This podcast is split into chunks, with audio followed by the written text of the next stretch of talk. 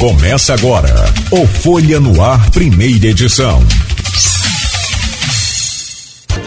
Quarta-feira, 16 de março de 2023. Começa agora pela Folha FM 98,3, emissora do Grupo Folha da Manhã de Comunicação, o Folha no Ar. Como nós já antecipamos, o convidado de hoje é o Almir Júnior, é responsável por uma das pastas mais importantes do que diz respeito à retomada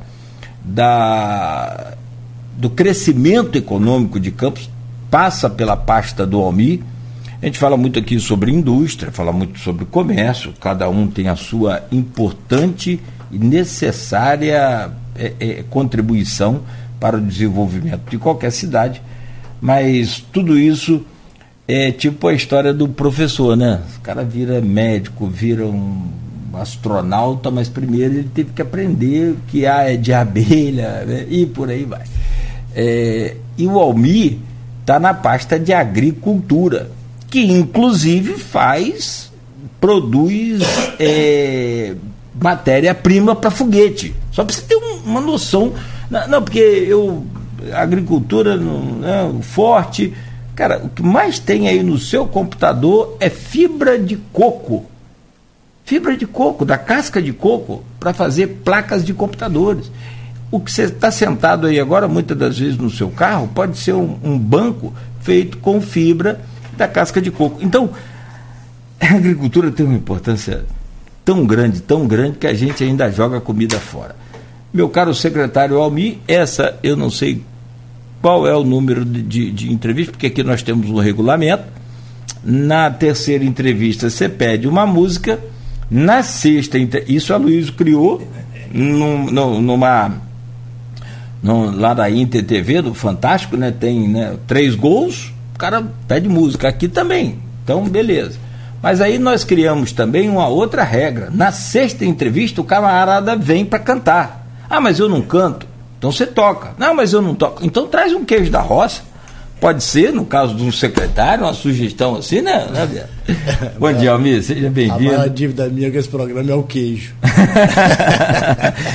É, claro. Não, bom, agradecer, Cláudio. Você, o Rodrigo, a Luiz, a Diva, a Folha da Manhã tem sido o espaço nobre da gente prestar contas.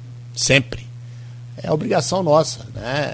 Um bom dia aí aos ouvintes da Folha, que tanto nos cobra, que tanto nos ouve, que tanto dá crédito, né? A gente tem que agradecer todo dia. Estou devendo o queijo campista, que o CNPJ campista, nós temos um monte.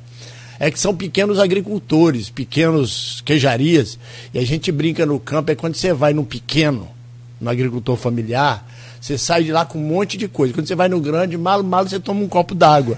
Aí você acaba não viabilizando o negócio pequeno. Então a gente precisa ir lá comprar. Do pequeno você tem que comprar. Né? Porque o grande, se você ganhar um copo d'água, já sai feliz de lá. Mas do pequeno você sai com uma galinha, um arroz, um feijão, um queijo, uma linguiça. Então, e Campos tem queijarias muito agradáveis, de muita qualidade. A gente está tentando, a gente precisa dar luz a isso. Agradecer você e estou à disposição. Seja bem-vindo. Eu vou fazer um jabá aqui, depois você mostra para ele lá, porque eu já fiz contato com ele. Pode ser, não precisa ser um queijo, mas só para que você tenha ideia, pode ser uma burrata produzida lá pela Embelac. Pode ser? Pode. Falar com o Paulinho.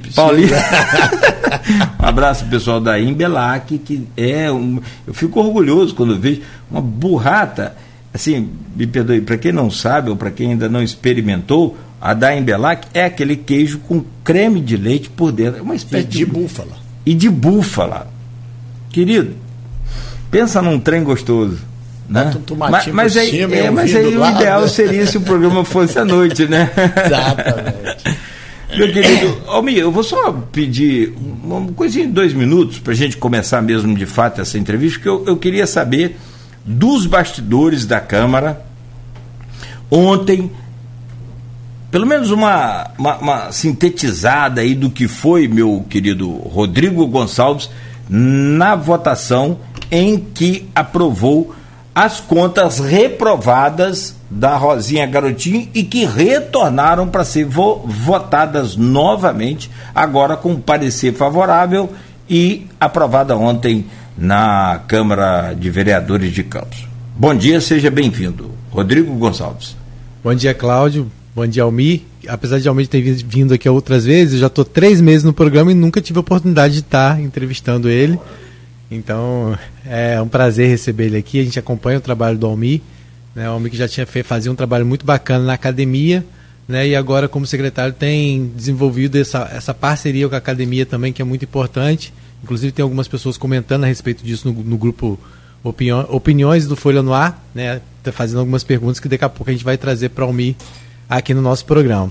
Olha, falar do que foi ontem, a gente vai ter que fazer um retrospecto, teria que fazer um retrospecto muito grande. Mas a gente pode começar a falar já a partir da reunião que o prefeito teve na terça-feira com o governador Cláudio Castro, que é conhecido por todo mundo, tanto de um grupo, é dito tanto por um grupo quanto pelo outro, que foi o conciliador, né, dessa pacificação entre a Câmara de Campos e a Prefeitura, que andava bem estremecida, né? Inclusive o fato das contas da ex-prefeita Rosinha terem entrado de imediato na pauta, por mais que o Marquinhos Bacelar tivesse anunciado isso logo quando ele assumiu, que as contas tanto da ex-prefeita Rosinha quanto do ex-prefeito Rafael Diniz seriam colocadas em pauta, aquele momento em que ele colocou o projeto para ser votado, isso causou um certo desconforto, principalmente pelo fato que o Vladimir vem num processo de reconstrução da sua base. Hoje ele já tem a maioria na base com 13 dos 25 vereadores, mas para reverter o parecer técnico dado pelos contas do Estado, o TCE deu um parecer reprovando as contas, então para reverter esse parecer eram necessários 17 votos. E aí começou aquela articulação para tentar reverter isso, e aí a ida do Vladimir ao Rio de Janeiro, depois de tentar articular por aqui e não ter conseguido, foi aí um sinal de que as contas poderiam ser aprovadas, e a gente apostou nisso, inclusive no ponto final da edição de quarta-feira da Folha. E assim, ontem, com uma declaração do Elinho reafirmando isso, Elinho falou que a orientação dada a ele pelo líder político dele, que era o Rodrigo Bacelar, era que fossem aprovadas as contas da ex-prefeita, porque ele era contra essa reprovação, que se a justiça tiver que fazer algum tipo de punição, que faça, mas que ele não era a favor da reprovação das contas, e disse que inclusive seria também um pedido do governador Cláudio Castro, até porque o Vladimir também é aliado do governador, assim como ele. E assim foi feito, então, com 4 votos de pessoas que fazem parte hoje do grupo de oposição independentes, que foram o próprio Elinho, que já tinha dado o seu parecer favorável quando era da Comissão de Finanças e Justiça, e já tinha dito para você aqui, inclusive nesse programa, e para o Aloysio, do compromisso pessoal que ele tinha com a ex-prefeita em aprovar as contas dela. Então, o Elinho votou favorável, assim como o Marquinhos do Transporte, o Bruno Viana e o Rio Lu. Foram os 4 votos que deram, então, aí essa aprovação das contas. Dizem nos bastidores que tinham mais 2 votos de reserva. Mas eu não vou nem falar, até me falaram nos bastidores quem seriam os 2 votos aí, mas eu não vou falar, não, sabe por quê? Eu não quero ficar, nesse momento, aquecendo uma discussão que parece já ter sido, pelo menos, acalmada. Botando fogo no parquinho. Não vou ficar botando fogo no parquinho, não nesse momento. Se eu achar que em algum momento for oportuno, eu solto os 2 nomes aí que teriam sido aí, poderiam ser reservas nessa disputa. Assim como tinha um reserva também. Exatamente. Mas naquela votação do presidente da Câmara em 15 de fevereiro de 2020. Mas foi por isso que eu perguntei ontem, por causa que eu lembrei que você falou isso. Eu lembrei que você falou da eleição. Dessa situação. Aí eu corri atrás para poder saber. Porque o Maicon Cruz rezou de mãos dadas ali, fez aquela coisa toda com o Fábio Ribeiro. Eleição da presidência. Eleição para presidente, vou votar na hora lá, votou no Marquinhos. Aí, mas se ele não faz isso, tinha um outro reserva também. Que também não precisa mais nem falar nome. Dessa vez aí, parece que tinha que chegar a conversar com mais 2. fato que ontem aconteceu foi isso, a gente teve a mudança de 2 votos que na época reprovaram as contas e dessa vez aprovaram. Naquela legislatura passada, em 2018, estavam Abdo Neme e Paulo Arantes, os dois foram contrários às contas naquela oportunidade, mas hoje eles estão na base e foram favoráveis, com a alegação de que não foi dado direito de defesa à prefeita. Então, por isso, eles decidiram rever a posição deles, então as contas foram aprovadas.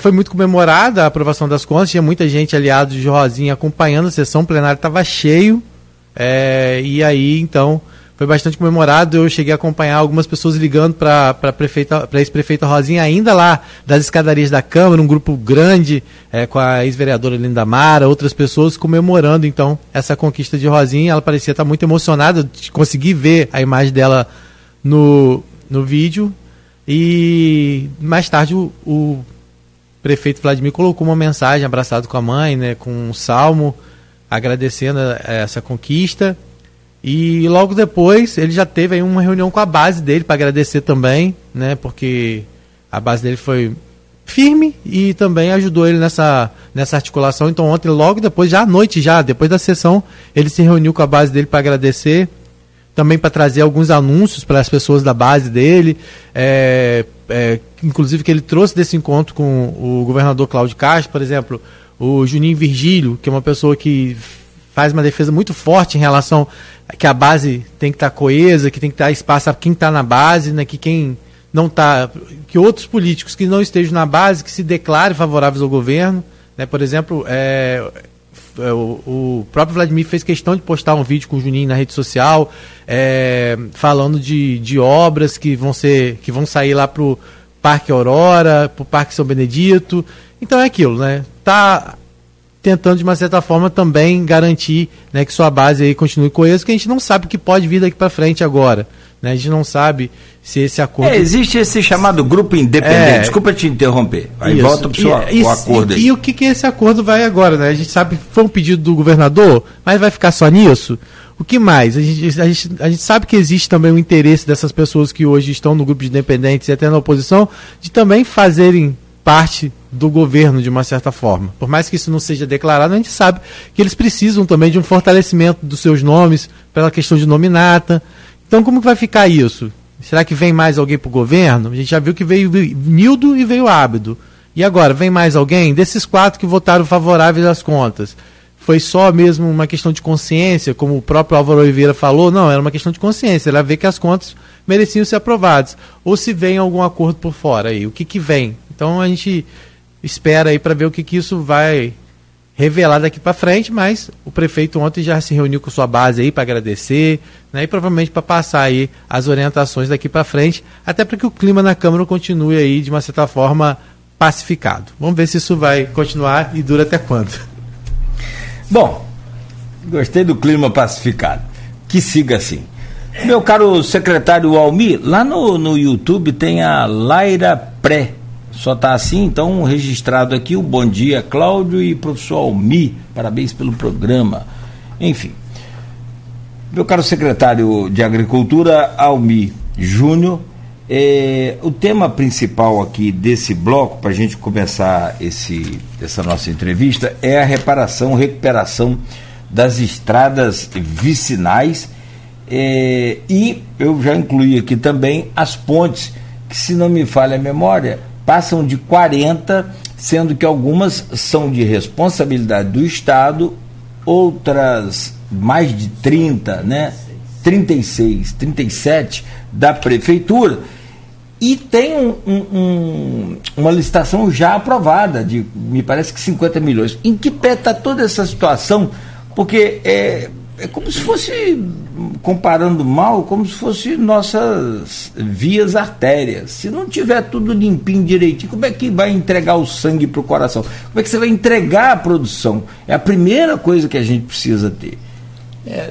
Na verdade, um abraço aí para nossa veterinária Laira, que foi agora assumiu um cargo importante no SIDENF, vai ser diretora de inspeção no SIDENF, que é um consórcio legal para a gente, porque envolve 20 municípios, e a agricultura a gente não faz sozinho, nada a gente faz sozinho, mas a agricultura ele é regional, A gente tem a região, né? Então ela era, felizmente para a região, infelizmente para nós da secretaria, ela teve que tomar uma decisão, sucesso, né?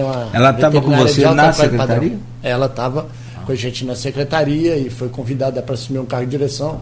A gente incentivou e é bom, porque é claro. Ela é uma especialista em inspeção, é especialista em regularização de produção veterinária. Bom, Cláudio, quando a gente assumiu, e uma convocação do prefeito Vladimir e do vice-prefeito Frederico Paes, ele já tinha um plano de governo falando de investimento em agricultura e da infraestrutura.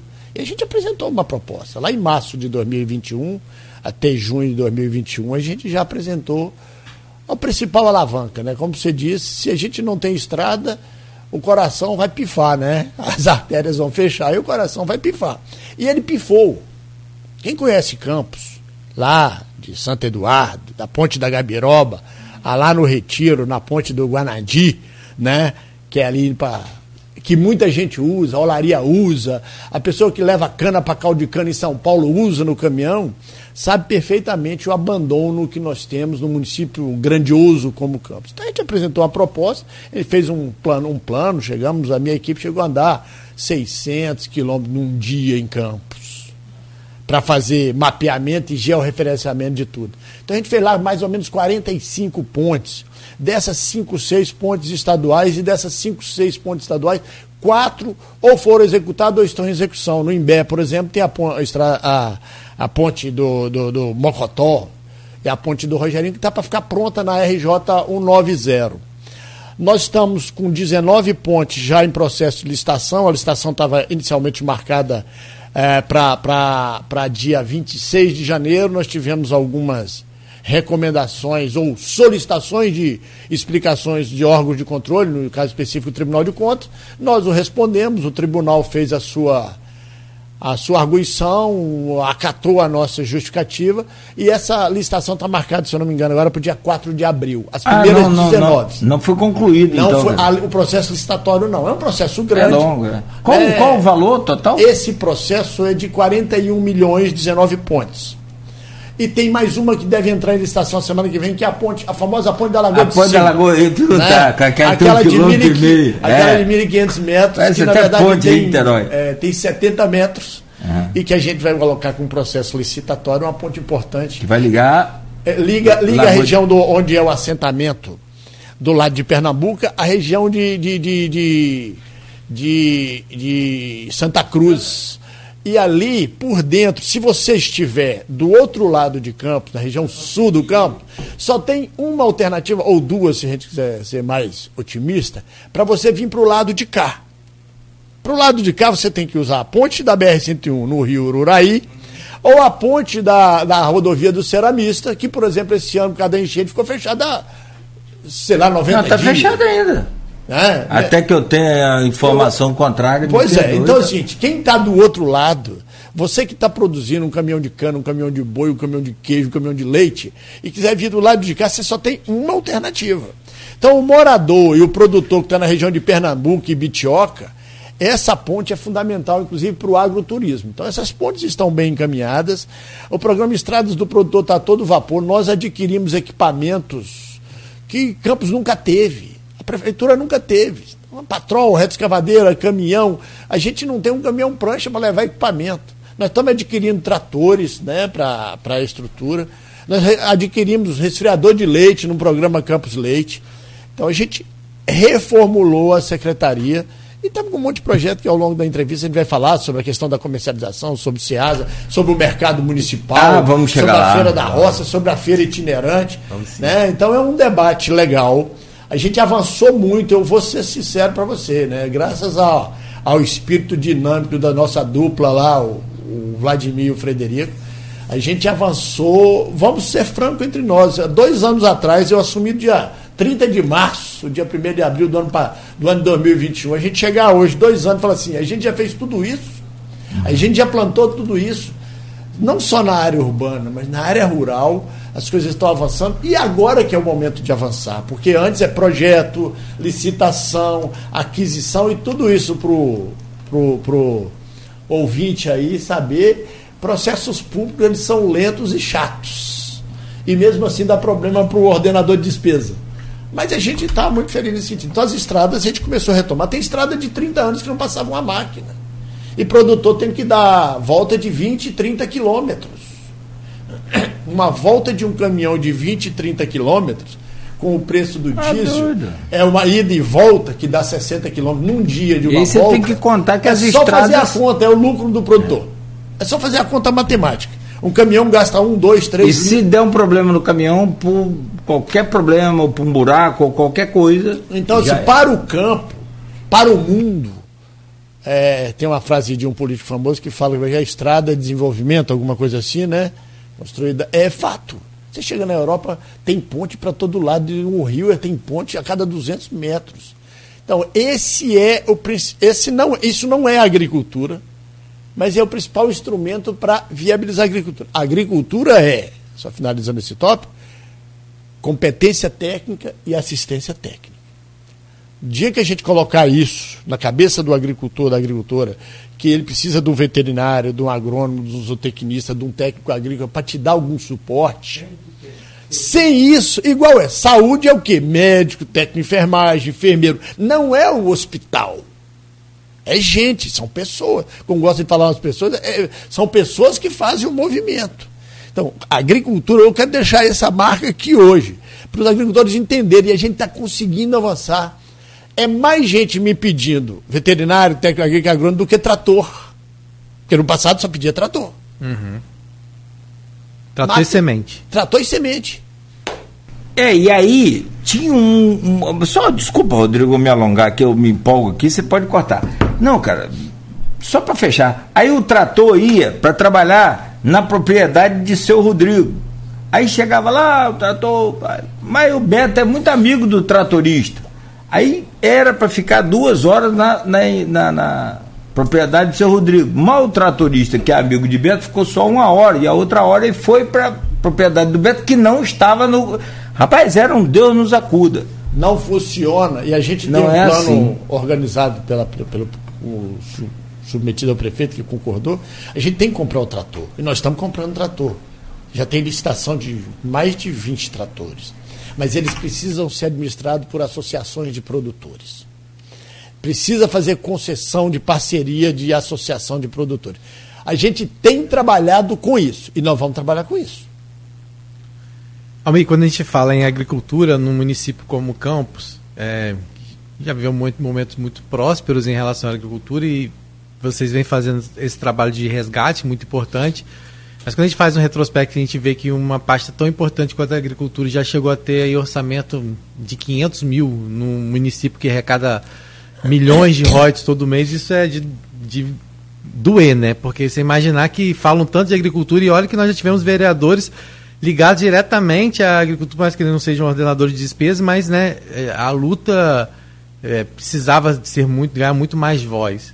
E hoje a gente vê que, acho que se não me engano, aí já no ano passado, ou em 2021, acho que no ano passado foram 12 milhões.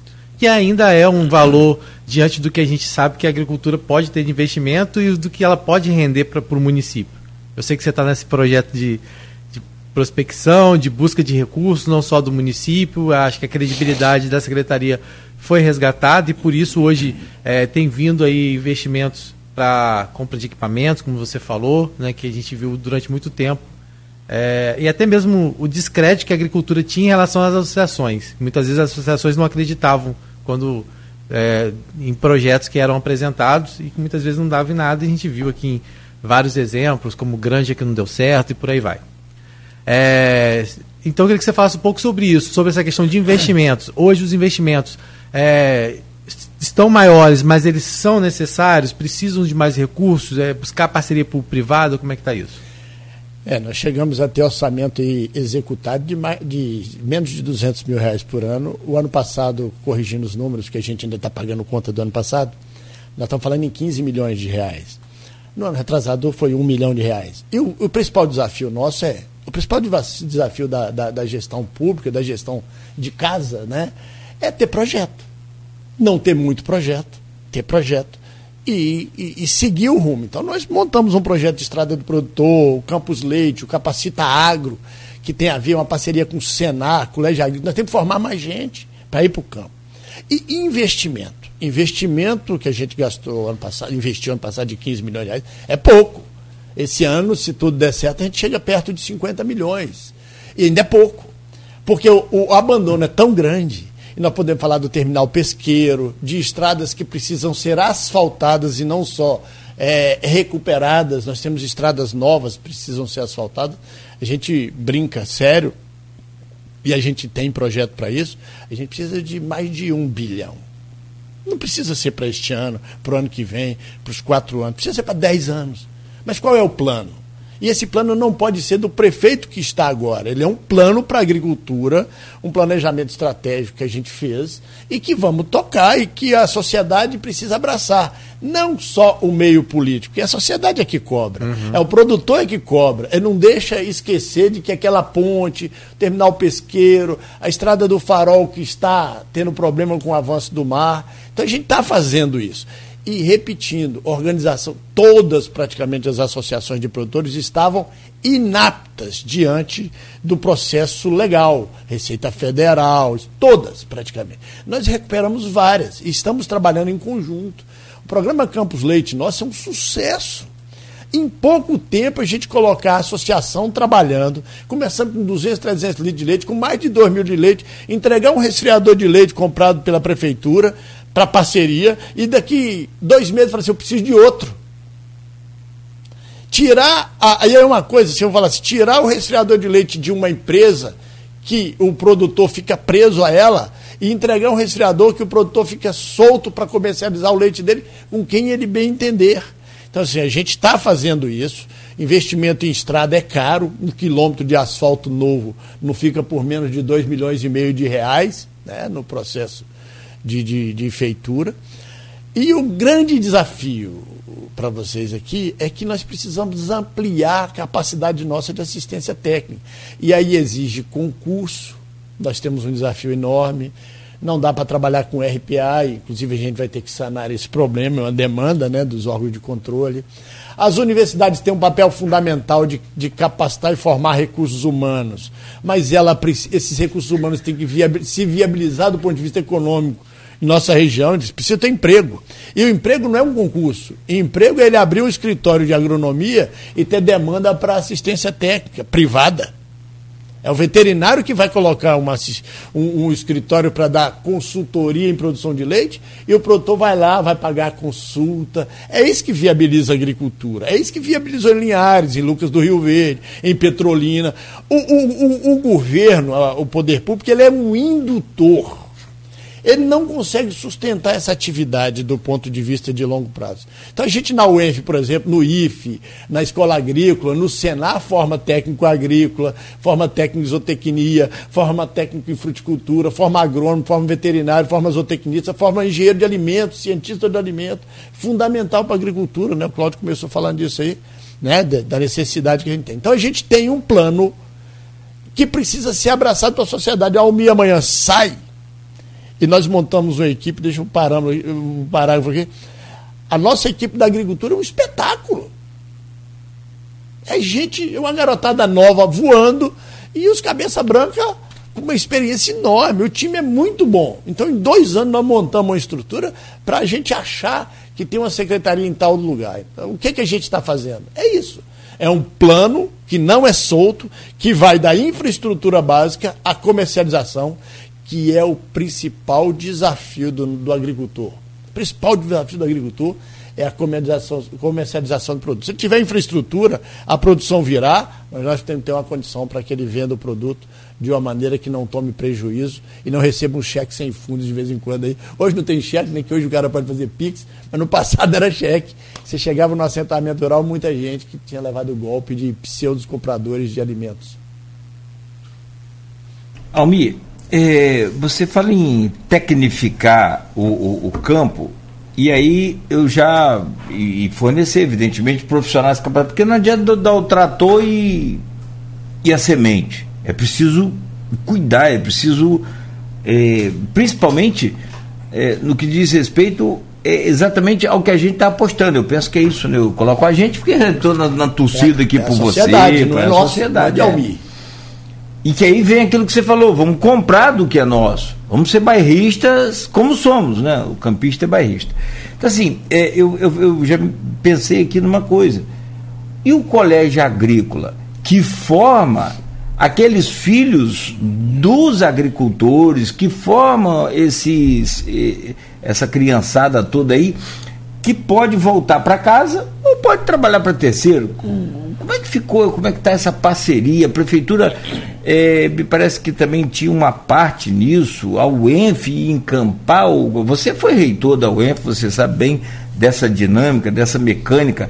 Não dá para aproveitar melhor, vocês chamam de equipamento, né? Dá para aproveitar melhor aquela ferramenta, aquele equipamento que é o Colégio Agrícola? Tem que aproveitar. Vai, um abraço ao Marcelo, que é o... Não, o Marcelo, hoje às 6 horas da manhã, o Marcelo me mandou um zap. Um abraço, Marcelo. Vai ter um processo seletivo agora de ingresso de aluno técnico agrícola. Ele mandou para mim, ele só não manda quando o Corinthians perde. Ele fica deprimido. Então ele está deprimido, né? Tá, depois tá. Do time. Tomou uma cipuada lá. O Marcelo me mandou e a gente vai divulgar o processo seletivo. Vamos lá. A minha opinião é que o colégio agrícola tem que passar totalmente para a UENF. Tem que virar uma espécie de colégio de aplicação da UENF. Que a UENF já toma conta da área física e poderia tomar conta da área acadêmica para formar técnico agrícola. Nós tivemos um esvaziamento enorme das funções agrícolas na região. E aí, como é que um filho de alguém... Eu sou filho de agricultor. Eu sou o mais velho de filho de agricultor. Que um dia resolvi ir para uma escola agrícola. E eu, mais velho dos filhos do agricultor, arrastei os outros 3 irmãos para serem técnico agrícola. Eles são técnico agrícola e vivem da função agrícola. O filho dele virou agrônomo. Então é uma roda que, quando começa a girar, daqui a 40 anos nós estamos colhendo. Em Campos aconteceu o inverso há 40 anos atrás. Todo mundo quer que o filho seja advogado ou médico. Você não vê ninguém em campo falar se quer que o filho seja veterinário ou agrônomo ou zootecnista.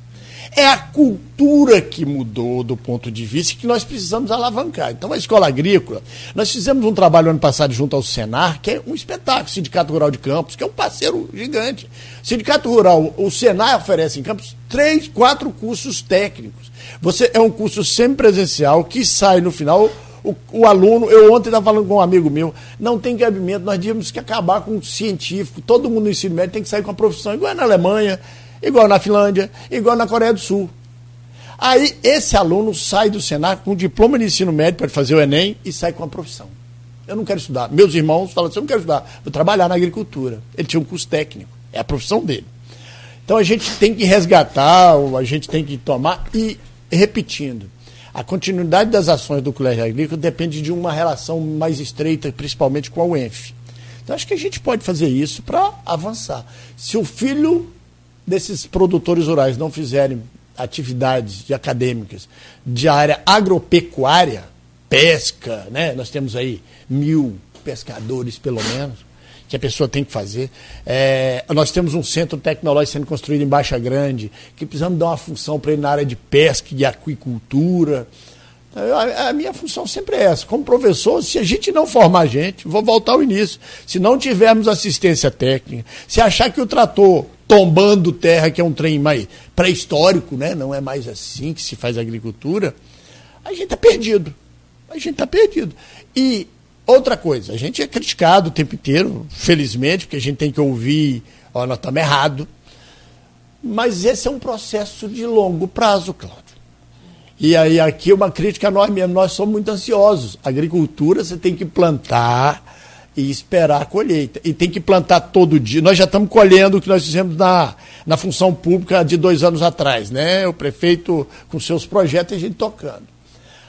Só que a gente tem que continuar plantando todo dia para colher no futuro. Então é um processo lento que a gente precisa. Então a capacitação é fundamental, tanto do agricultor, dos filhos do agricultor, e que a gente arruma a empregabilidade para esse filho do agricultor na área agrícola. Você quer faturar? Porque eu ia falar de tem umas pessoas fazendo perguntas relacionadas à academia, né? Que claro, não tem como, me vem de lá, então as pessoas logo perguntam sobre essa relação. E aí a gente volta falando depois, então a gente já entra no retorno do intervalo, fazendo essa pergunta e outros que estão lá no grupo aqui do programa, né, e também do blog Opiniões da Luiz Gabriel Barbosa, direcionados ao mim. Bom, sobre a academia? É mais um café, daqui a pouco você fala. É mais um café. As perguntas aí. É mais um café sem queijo. Tem queijo, mas traz café. Mas vamos no café. Pelo menos vamos. Vamos no café. Juninho Virgílio e outros, vários seguidores, telespectadores aqui do Face, comenta aqui, com a camisa do Vasco aqui, tampada aqui, eita, só. O prefeito Vladimir foi muito feliz na escolha do seu quadro de secretários. Almir é um exemplo claro disso. Esse cara é uma máquina para trabalhar. Nunca se viu tantas ações na agricultura do nosso tempo. Outro comentário também, acho que você combinou como diz a Luiz, você combinou com os russos, né, cara? Você combinou com seus amigos para comentarem aqui hoje, né, Almir? Parabéns ao secretário Almir, comprometido com a agro e infraestrutura rural. Tem um outro comentário aqui também, Carlos Freitas, excelente entrevista, parabéns a todos, ao professor Almir. Amigo. Esses caras estão tudo, acho que você vai ter que dar queijo esse povo tudo aí depois. Mas o Guilherme Resch faz um comentário legal aqui, e ele é o diretor do SEBRAE regional, né? Excelente tema e convidado. O SEBRAE está de olho e atuando nessa construção de produtores, gestores de propriedade. Precisam entender como um negócio sólido, finanças, mercado, processo e principalmente competência e atitudes de empreendedor. Trouxemos para Campos o primeiro Empretec rural. Sim. E por aí vai. Ele comenta aqui. Também, mas aqui, estamos buscando nova organização dos produtores de chuvisco em busca do IG. Esse IG, essa identificação... Vai sair. Rapaz... O Guilherme, com a secretaria... Guilherme, porque São Francisco já está conseguindo do aipim, lá o da farinha de São Francisco. Farinha de mandioca. Vamos ter um pra... Assim como o abacaxi. Você fala abacaxi de Marataízes, doce... Vai ser mais não. Abacaxi? Não vai ser mais não, vai ser nosso. É porque o abacaxi sai daqui de São Francisco, sai de Campos, vai para lá, de lá, mas lá também produz muito abacaxi. Mas vai ser nosso. Mas assim, os amigos aqui, você só falou de gente, nós começamos falando da Lara, que é uma veterinária formada na UENF, muito competente, muito dedicada. O Juninho, na sua função, um espetáculo, um guerreiro, um lutador. Ele está falando que eu trabalho muito, é porque você não acompanha a vida dele, porque ele é um fenômeno.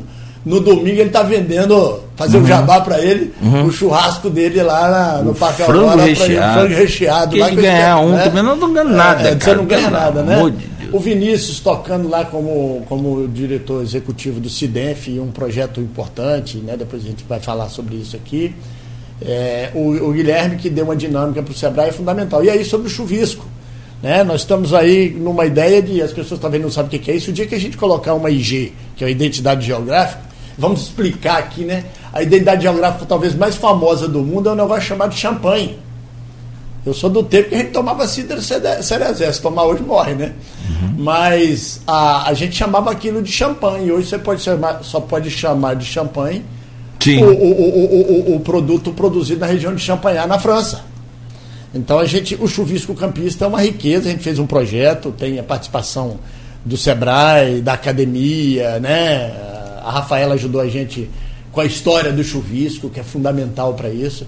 O Enaldo está tocando lá e capitalizou e colocou a equipe para fazer da farinha. A UENF agora aprovou um projeto coordenado pela professora Jane para fazer uma identificação regional do abacaxi de 4 municípios, Campos, São Francisco, Quissamã e São João da Barra.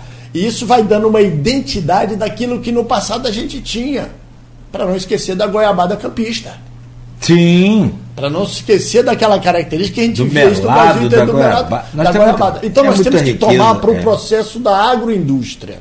E para isso, sem uma interação regional, que é o SIDENF, sem um órgão como o SEBRAE focado, isso que o Guilherme falou, é fundamental. Agricultor que não tem planilha, não tem um caderno, não anota custo, não anota gasto, não anota investimento, não tem futuro. Isso vale também para o feirante que está ali vendendo seu produto na feira da roça. Então é uma equipe, a gente está num momento muito rico da agricultura. Aliás, Campos tem uma riqueza histórica e cultural e gastronômica de dar inveja a qualquer... Riquíssimo, a gente tem que usar isso. É por isso que a gente tem falado de espaços como a Nova Feira. Vamos para lá. Claro, né? Fala da Nova Feira, que é a Feira do Mercado Municipal. É polêmica. Tem várias perguntas a respeito de todos esses assuntos que vocês estão falando lá no grupo. Isso, vocês estão dando tudo spoiler. Chama... Daqui a pouco a gente fala das perguntas do Opiniões, que aí tem gente perguntando sobre o mercado, perguntando da feira, perguntando da academia, perguntando de investimento, e a gente prestigia também as pessoas que estão lá fazendo as perguntas. Rodrigo 2, Nogueira 0. Rodrigo, Vamos lá. Vamos começar aqui pela da academia, pode ser? Bora. O Leonardo contribuindo lá no grupo. Então, está aqui. Secretário, o senhor vem da academia e hoje exerce uma função na administração pública do município. Tendo a visão dos dois lados, como avalia o papel da academia no agronegócio do município atualmente? É fundamental. A gente só está avançando porque a academia está participando. Tem que deixar isso claro. A gente já falou aqui de várias pessoas formadas na academia, e eu não vou falar isso exclusivamente da UENF, especificamente da UENF. Se a gente está plantando soja em campos, e colhendo soja em campos, é porque a academia está participando fortemente. Mas participando de que forma? Porque vocês estão custeando isso, ou o produtor realmente está tendo essa ideia que o senhor falou, que não é parte dele? Não é papel da academia custear. É papel da academia dizer se é possível fazer ou não.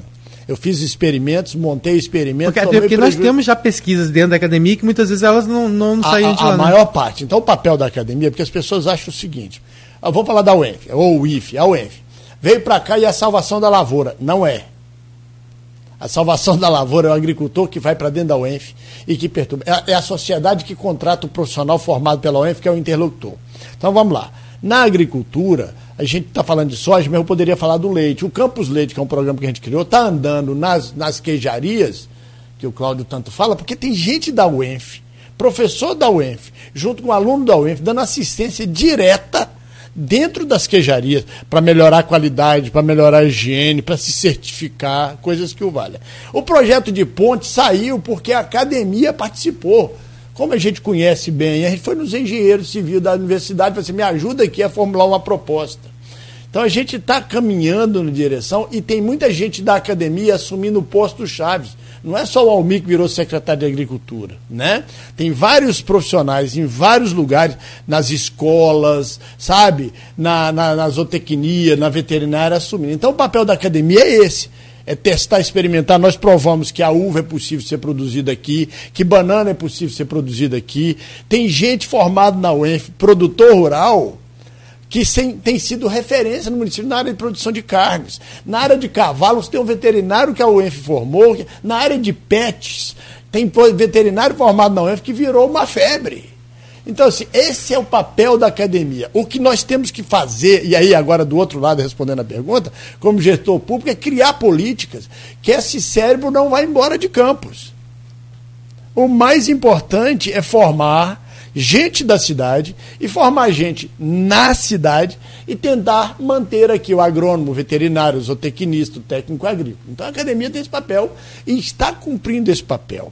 Nós montamos experimento com tudo. Você vê, lá tem alguém trabalhando com lúpulo. Você quer plantar lúpulo? Tem alguém da UENF plantando lúpulo. Ah, você quer plantar pitaia? Tem alguém da UENF que estudou pitaia. Você quer plantar feijão? Tem alguém da UENF que plantou feijão. Agricultura Você é urbana. Especialista em mamão, ou eu sou também... eu sou professor de fruticultura, e mamão de tem incluído dela, claro, pitaia tá também, a uva também. Não, né? Porque o mamão, o que me chama a atenção é que mamão não é coisa tão difícil assim de... É difícil? Deixa eu te contar a minha vida agronômica. Se eu puder, eu faço o produtor desistir de plantar. Mamão? Qualquer coisa. Não é brincadeira. Isso é muito sério que eu vou dizer agora. E as pessoas falam assim, o meu é um pessimista, não. Plantar é igual casar, eu brinco assim, né? Ah, então é bom. Você nunca incentiva, porque sabe, você entra e para sair não sai. Então tem que ter muito amor à causa e tem que ter um plano de negócio. Então mamão é uma cultura dificílima. É por isso que tem produtor de mamão em Campos, já trouxemos do Espírito Santo produtor que plantou lá em Buri. Você ia para São Francisco, do lado esquerdo ali em Buri, tinha uma fazenda que arrendou e plantou. Mamão é uma atividade extremamente difícil, ele é muito perecível, dá muita doença. Então você tem que ter um plano de negócio. Mais que tomate? Mais ou menos o mesmo padrão. Ah, né? Mesmo padrão. Talvez tomate seja até mais fácil. Você pode plantar o tomate industrial, colher com máquina. Hoje o mundo está disso. Exatamente. Mamão na estufa, na Espanha planta. Então, uva é difícil, mamão é difícil, pitaia é difícil. Então, tem que ter um plano de negócio. Você não pode incentivar um produtor a pegar um financiamento bancário num banco qualquer, fazer uma atividade que ele não tenha competência, não tenha assistência técnica, vai plantar, vai dar com os burros na água. Então, assim, a gente costuma dizer o seguinte, quando um produtor chega para mim e fala assim, Almir, meu sonho é plantar mamão. Eu falei, cuidado que pode virar pesadelo. Porque você planta, mesmo quando você colhe, o mamão, uma semana você tem que vender. Não é igual o café que você seca, não é igual soja que você seca, não é igual o cana que você não vender essa semana, pode deixar para o ano que vem, às vezes. Atrasa? É ruim, mas não perde. Não é igual o boi que eu posso esperar. Então, a atividade agrícola é uma atividade que, sem a competência técnica, sem a assistência técnica, como diz um linguajar popular, não entra, não tem as manhas, não entra, não. Aqui, só, Rodrigo, tem mais perguntas aí, não tem? A academia é nesse sentido. É. A academia é que procurem a academia, batam na porta, briguem com a academia, toda ela que nós temos em Campos, nós temos ela muito forte em Campos, para fazer bons projetos, para ter bons orçamentos, para buscar isso que o Guilherme Reis colocou aí, uma gestão profissional, porque senão seu negócio vai dar errado. E eu, como agrônomo e como secretário de Agricultura, não posso sair incentivando a plantios que vai dar errado. Só uma zinha rápida aqui. Fique à vontade. Rodrigo, cara, eu morei no Espírito Santo, aí vocês logo se remete ali àquela coisa aqui, ali. Amigo, você vai a Iconha, a gente chama de pirambeira, né? É cada uma ribanceira, é cada um declive. Aí você olha assim, banana pra tudo que é lugar. Banana. Aí eu trabalhei numa rádio em Alfredo Chaves. Minha nossa, Iconha virou uma planície perto de Alfredo Chaves. Você conhece bem que é seu estado. Por isso que eu logo trago aqui os exemplos do Espírito Santo. Aí eu fico pensando, gente, Campos é uma planície maravilhosa. Os caras plantam banana lá, 700 metros de altura, 500 metros de altura, 700, não sei, mas pelo menos a mil. E rapaz, aquilo desce no Cabo de Aço, é uma loucura, porque a torre da rádio lá era no alto do morro, eu esqueci o nome, que tinha inclusive muita... parapente, salto de asa delta, essas coisas, como é conhecido lá, Alfredo Chaves. Sim. E por que Campos, que tem uma planície maravilhosa, tem esse clima aí, eu acho Vamos voltar não à planta história. Banana. Essa pergunta é importante. Eu tenho um agrônomo, Rômulo Beltrano, que trabalha comigo, o pai dele planta... Porque banana não é tão perecível. Não, mas é também, é fruta. Tem o Rômulo Beltrano, o pai dele planta tomate na região de Venda Nova do Migrante. Outro dia ele me mandou a foto que o trator tombou por cima. É, tão queda que o trator tombou por cima do pai, que teve que pular. Então, mas assim, Cláudio, se a gente voltar no passado, Campos já teve isso tudo. Campos já teve, é só olhar no passado. Olha, hoje nós produzimos 50, 60 mil litros de leite por dia. Já produzimos perto de 300. Tinha Copper Leite, tinha produtor, tinha queijaria para todo lado. A cana que a gente fica aí com a lenga-lenga, me desculpa a franqueza da palavra, nós temos monocultura da cana. Não temos monocultura da cana. Nós estamos falando de 30, 40 mil hectares numa região que tem 300, num município que tem perto ou mais de 300 mil hectares agricultáveis e que já foram agricultáveis. A região de Santa Maria, região de Rodrigo, já foi grande produtora de arroz. Nós já fomos a terra da goiaba. As pessoas culpam muito a cana, que a cana acabou com tudo. Isso é bobagem. Que foi que a cana acabou com o solo. Tinha, porque a cana tinha tudo. São Francisco Tabapuana, quando eu cheguei em Campos, em 93, em 1996, se você entrar no site do IBGE, São Francisco Tabapuana, que era um município que não existia, era o maior produtor de maracujá do Brasil. Número 1, tem um mapinha da Embrapa, que eu uso nas minhas aulas, está lá. Número 1, São Francisco Tabapuana, São João da Barra. Então é o seguinte, nós já tivemos isso tudo, banana no Imbé. Então o que nós estamos fazendo? Nós estamos retomando com um modelo novo que exige assistência técnica, competência técnica e tecnologia. Não dá mais para o sujeito ficar debaixo de uma vaca 3 horas da manhã para tirar leite. Tira 2 horas da tarde, tem um resfriador. E outra coisa, no mundo já tem um sistema que a vaca entra, come a comidinha dela e a teta dela é coberta por um sistema de retirada do leite, e bem-estar animal e coisa que o valha. Nós temos que andar para lá. Então é nesse sentido. Nós vamos voltando num processo. Agora, o grande desafio é comercialização. Tem aqui um comentário no Insta, Rodrigo, do Jorge L. O secretário está sendo um pouco pessimista. Toda atividade tem seu risco. O poder público realmente tem que incentivar e dar suporte necessário. Deixa eu mandar um abraço também para Cláudia Fernandes, ela é de Tocos, está aqui, ó. Está na hora de sair para trabalhar, beleza. Ótima entrevista. Ela está pedindo aqui, ó. Dá um alô aí pra gente, sou de Tocos, está dado alô. Cláudia Fernandes, obrigado pela audiência. Deixa eu responder ao Eli. Eu não estou sendo pessimista. Eu estou dando o suporte de que sem um agrônomo, sem um veterinário, sem um zootecnista, você não vai a lugar nenhum. Desiste. Sem um médico, você não cuida da saúde.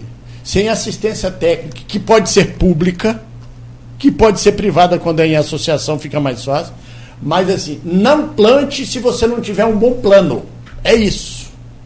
Se você não tem um plano, um projeto, onde vai sair o dinheiro, para quem que eu vou vender, quem é meu concorrente... Vai plantar mamão aqui. Vamos botar o mamão.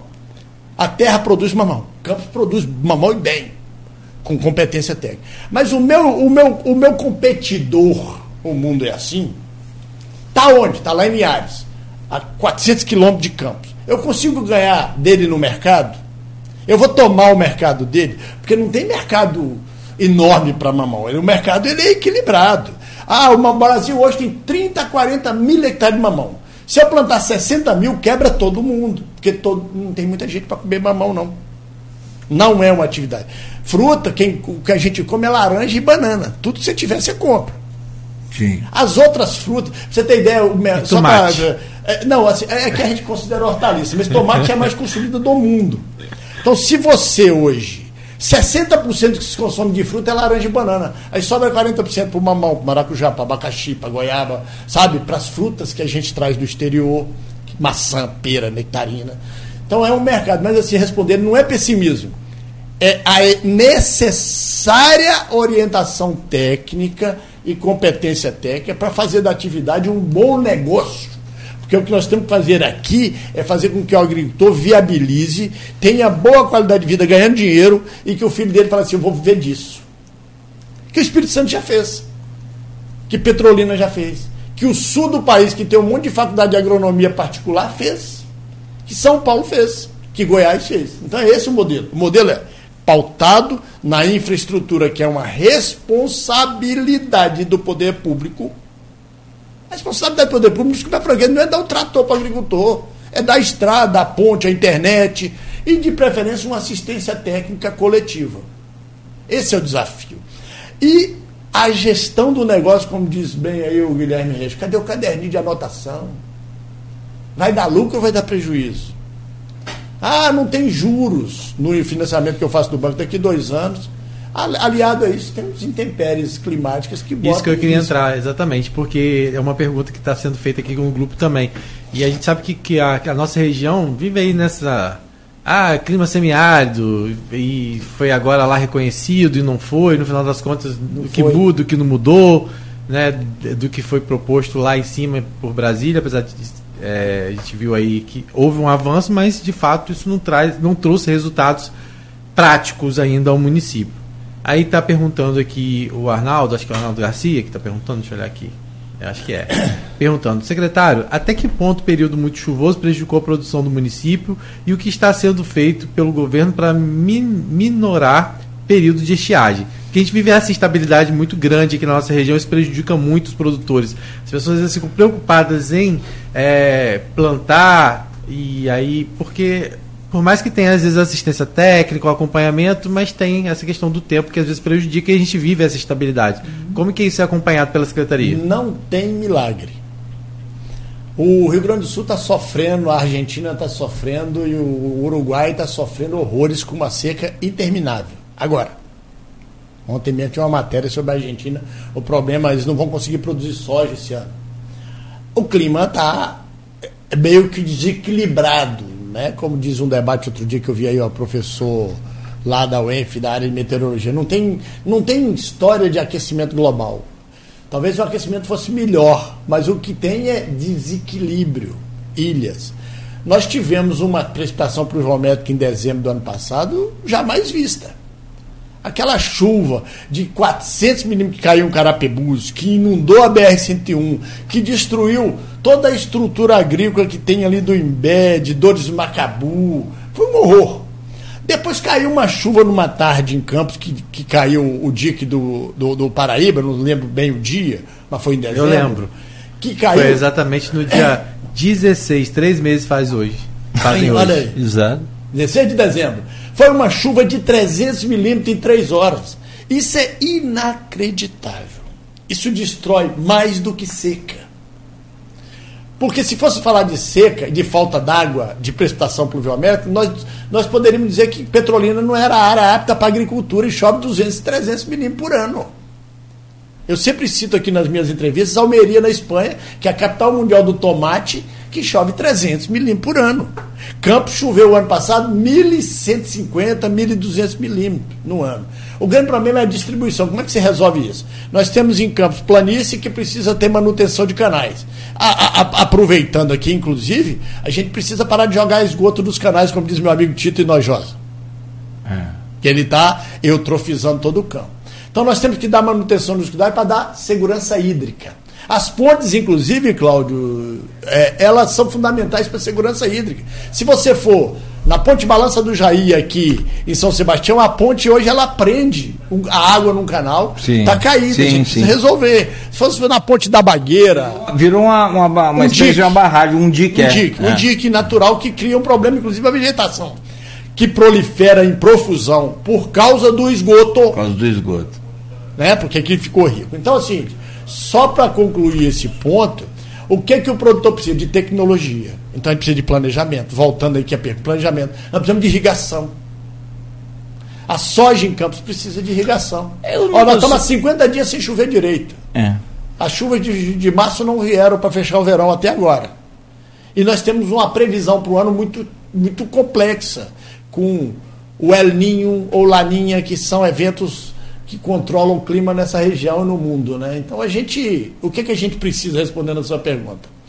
A gente precisa que o produtor tenha uma capacitação técnica e uma orientação técnica para fazer um bom planejamento de manejo de irrigação e de controle do lençol freático. Investimento público e investimento privado. Eu não consigo muito entender, e aí a gente vai estar até conversando com o pessoal do Baixo Paraíba aqui, a polêmica dos... Nós já fizemos incansáveis programas, desde a Continental até agora. Eu acompanho essa história dos canais, graças ao meu amigo Paulo Marques, lá fiquei conhecendo praticamente os 1.470 quilômetros de canais que nós temos, um dos maiores sistemas de irrigação artificial do mundo. Não o maior, mas um dos maiores. Eu não entendo porque que não só se joga esgoto, porque joga esgoto eu sei, porque joga lixo eu sei. Isso é falta de educação e picaretagem mesmo ou das pessoas. Ou falta de punição, né? Ou falta o ser humano não aprende a ser um chicote, desculpa a franqueza. É isso aí. Agora, o que eu não entendo também é você ter a água lá no canal, tá beleza, tá ótimo, a água tá boa, e não consegue usar para irrigação, porque tem uma burocracia coinéia. Aí um dia abre a comporta, outro dia fecha a comporta. É uma polêmica. Segunda-feira vamos falar sobre isso. Nós estamos num momento muito interessante para isso. Nós tivemos, com a extinção do DNOS, um abandono dessa estrutura. E ficou quem é o dono? É o Estado ou é a região? Eu sou daquele time que debato que nós na região temos que assumir as responsabilidades com isso, sobre a tutela do Estado, sobre o compromisso que o Estado que eu falo, o Poder Público Federal, o Poder Público Municipal, tem uma Agência Nacional de Águas, tem os comitês, que a gente toma essa decisão. Nós temos comportas que quando abrem não fecha, quando fecha não abre, porque elas não têm manutenção. É um processo caro, mas olha como a gente trabalhou forte nos últimos 2 anos, limpando canais, e como isso foi importante para a drenagem. A Lagoa Feia atingiu o ano passado, no final do ano, com essa chuva, para aproximadamente 3,30 metros de altura numa régua famosa que tem lá. A maior altura antes disso foi 2,80 ou 2,90 na cheia de 2008. E mesmo assim a gente conseguiu. Agora a gente tem que equilibrar essa história de nível da Lagoa Feia, que é quem é da nossa função ali, da Lagoa de Cima, que tem uma riqueza enorme. E é uma riqueza que a gente não usa para pesca, a gente não usa para agroturismo, e nós não estamos usando para agricultura, para irrigação. Então é um modelo que a gente precisa retomar, e aí tem um comitê do Baixo Paraíba fundamental para isso. Então a gente está trabalhando, e eu acho que a gente vai avançando, tem uma parceria com as Flucan forte, nós estamos comprando longa e rixa, deve chegar nos próximos meses, para dar manutenção, não só na área rural, como na área urbana. A gente tem feito na área urbana. E aí é um movimento pedagógico, um movimento disciplinar, no sentido de que essa cidade pare de jogar lixo em qualquer canto que apareça como... Nosso programa de horta, inclusive, é isso, né? Vamos ocupar com horta onde tem lixo. Isso é uma coisa muito tensa aqui em Campos e realmente, assim, parece que as pessoas, eu acho que precisa ter uma coisa mais pedagógica, na verdade, agora. Pedagógico, eu acho que não... O pedagógico que eu falo é no bolso. É, eu acho que tem que ter, porque... De repressão mesmo, porque não tem como. As pessoas, elas ou a prefeitura vai lá, limpa hoje, né, e amanhã já está sujo. Rodrigo, me permita, se você tem uma PEV aqui na Saldanha Marinho, perto do Flamboyant, a PEV está ali do lado, e as pessoas jogam do lado de fora, na frente da PEV. Que é um instrumento que a prefeitura fez para colocar. Que é na beirinha do valão. Do canal do Coqueiro. É. Né? Então é o seguinte, esse é um movimento ruim para a agricultura, porque nós temos um programa de agricultura urbana que precisamos desses canais limpos. Nós precisamos dos canais limpos e sem esgoto, sem lixo, porque ele vai para onde? Lagoa Feia. O que está acontecendo na Lagoa Feia? Uma palavra bonita que a gente usa em termo técnico. Eutrofização. Eutrofização é quando você bota esterco numa água e ela fica rica. Ó, essa vegetação gigoga, que sai nos canais, em qualquer lugar do mundo ela leva 1 ano para crescer. Aqui em Campos leva 6 meses, porque o canal está rico. Então aí você tem que limpar mais e mais e mais vezes. Então a Lagoa Feia está virando um grande mar verde, porque a gente está eutrofizando a água, a gente está enriquecendo a água com nutrientes, o que facilita. E é isso. Água boa para irrigar uma plantação, né? Meu pai. Agora não é boa pro gado. Não porque é boa. Ela dá boa, você tem que ter água pro gado igual tem pra gente. Dá disenteria, dá diarreia. Não, a água para animal tem que ser a mesma água que a gente bebe, tem que ter rica, tem que ser tratada, equilibrada, tem que ser qualidade. Rodrigo, quer tocar aí mais uma? Quer mexer na ferida ou vai logo na... tem alguma... Eu digo ferida por quê? É a questão do mercado municipal. Então, é uma pergunta que está lá. Você acha que pode prestigiar a pergunta lá, que foi feita pelo Edmundo, que é nesse sentido. Olha aí, leia a pergunta. Só antes da pergunta do Edmundo, Robin Talimac, lá de São João da Barra, desculpa. Bom dia, Cláudio. Ele é da sua terra, Rodrigo. E secretário Almir, realmente a Secretaria de Agricultura, isso dita por vários produtores amigos de Campos, está muito bem representada. Aqui quem faz também outra pergunta: bom dia, estradas vicinais de Conselheiro Josino precisam de reparos, tem previsão de execução dos serviços? Abraço. Tem. Depois daqui a pouco você emenda na resposta aí. O Renato Carvalho de Oliveira faz a mesma pergunta do Edmundo Siqueira, o mesmo tema, não a mesma pergunta, que está aqui no grupo de WhatsApp do programa e do blog Opiniões do Aloysio Abreu Barbosa, que é sobre a questão dos canais, do mercado municipal. Está aí na mão? Está na mão. Almir, a sonhada ideia de levar a feira do mercado para a Praça da República ganhou um projeto que você apresentou, que é excelente. Contempla um banco de alimentos também, o que é ótimo, e abre o prédio histórico, libera ali aquela, porque é tirar a feira do mercado, não é tirar o mercado não, gente, tirar a feira do mercado, ali o hortifruti, aquela, enfim, a peixaria, que a gente pede de goleada para Macaé. Eu falo isso para ver se irrita aí as autoridades. Já irritou. Se já irritei. Eu já comi um ceviche lá dentro da peixaria de Macaé. Com aquele vidro verde, bonito, tal. O cara fez na hora, meu Deus. Vamos lá, a pergunta do Edmundo. Existem 2 caminhos para isso: a prefeitura bancar ou uma parceria público privada. Qual você acha mais adequada ali? É possível negociar uma concessão de menos de 30 anos e que exija o restauro dos itens históricos? Abra o Alberto Sampaio para cá também, né, o Anfiteatro Capi, e ainda deixa o canal Campos Macaé limpo naquele trecho? Olha o sonho de todo mundo aí, né? Bom, vamos lá. O prefeito inquieto, na sua inquietação, quando a gente assumiu, falou: nós temos que dar um jeito naquele centro. Para a agricultura, uma feira e um mercado é fundamental, eles são nobres.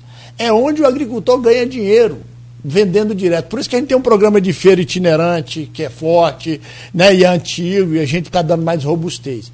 Então o prefeito chamou, hoje está lá o meu amigo Mauro Silva, o Cláudio Valadares e a Secretaria de Agricultura para a gente fazer um plano. E foi apresentado ao prefeito alguma alternativa. Vamos lembrar da história. Essa feira do mercado não é de hoje que se fala de tirar dali. Alguém está feliz com aquela condição? Nós temos dois caminhos. Pelo que eu ouço de todo mundo, está todo mundo infeliz com as condições. O Shopping Popular Michel Haddad foi reformado e está belíssimo. Agora nós temos que cuidar da feira na frente. Ela tem que ser uma área nobre. E aí a gente apresentou uma proposta para o prefeito, com uma ideia que a gente deu e que o nosso secretário Cláudio Valadares formulou uma proposta arquitetônica. A proposta arquitetônica, e lembrando, já teve história de levar a feira lá para o Carvão, já teve história de levar a feira para o outro lado, né? Numa passarela, ia colocar um prédio do outro lado. O que a minha opinião e que a sociedade campista vai ter que tomar uma decisão é: nós temos que tirar ou não aquela feira da frente do mercado, da fachada do mercado. A minha opinião, temos que tirar. Qual a proposta? A proposta é colocar a feira a 250 metros de onde ela está hoje. 250 metros. E fazer um calçadão naquele pedaço da Barão do Amazonas, que liga o Shopping Michel Haddad à Praça da República. Tem gente que reclama que nós vamos tirar a área verde.